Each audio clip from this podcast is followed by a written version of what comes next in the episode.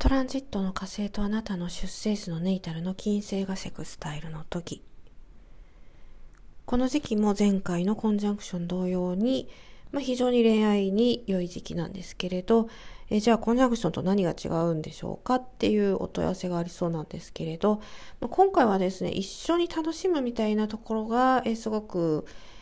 まあ、強調されるんですよね。まあ、カップルであれば2人で、えー、どこかに行ったり、まあ、ゲームをね、えー、一緒にしたり何かよく分かりませんけれどなんかこう楽しむっていうところに、えー、非常に強調される点があるんじゃないでしょうかね。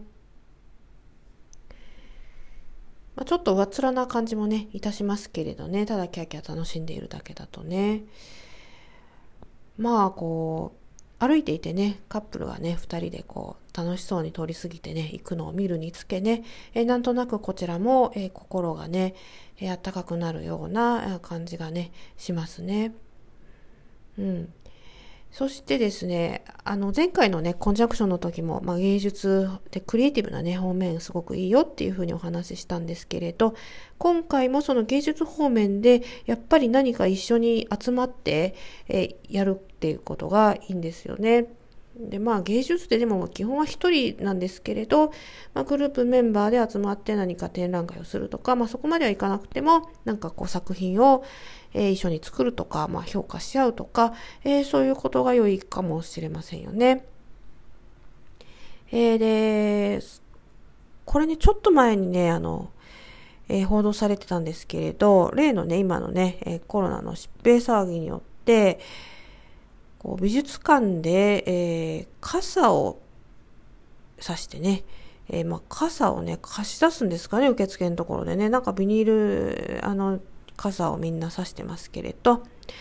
えー、それで、こう、ソーシャルディスタンス、え距離を取るみたいな取り組みが、えこう、開かれてるっていうようなのなんかでね、ネット見たんですよ。で、ええー、と思って、そんな、え美術館ってある、日本にあるんだと思ってみたら、えー、私の住んでいる、えー、町、モロでしたね、の、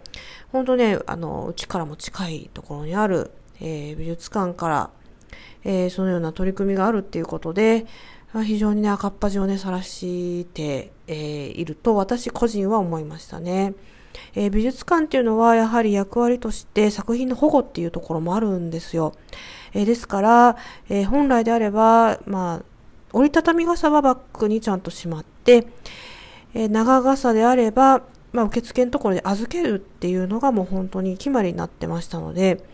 えー、それをね、持ち込んで、えー、鑑賞用に使うとはね、なんとけしからんことをね、しているんだと、本当に頭おかしいんじゃないかなというふうにね、ちょっとね、思っていました。そんなことしなくてもソーシャルディスタンスできるじゃないですかね。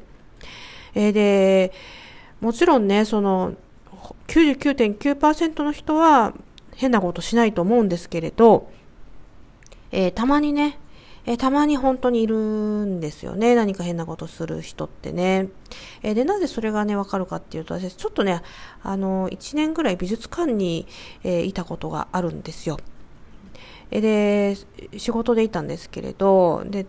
本当にね、びっくりするんですけどね、その作品、まあ、彫刻なんかだと、まあ、非常に有名なね、高名な、え高名な作家さんの、え作品を素手で触る人もね、たまにいましたし、まあびっくりするようなことにいっぱいあったんですけれど、だからその傘持ち込んでその作品こう、えー、壊されたらどうすんのっていうふうにも、えー、思ったりしました。え、これはちょっと余談ではあるんですけれど、えー、ぜひ皆さんもね、え、芸術、あの、爆発させて、で、え、何かグループで、え、作品ね、え、発表できるようなね、場があったりにするとね、もっといいんじゃないかなというふうに思いますね。え、それから、え、財政面。財政面、これ好調ですね。まあ、いわゆる金運が好調だっていうふうに、えー、思っていただいて構いません。え使うことも使うかもしれないけど、えー、使った分はちゃんとね、入ってくるし、それ以上かもしれないよっていうところをお伝えさせていただきます。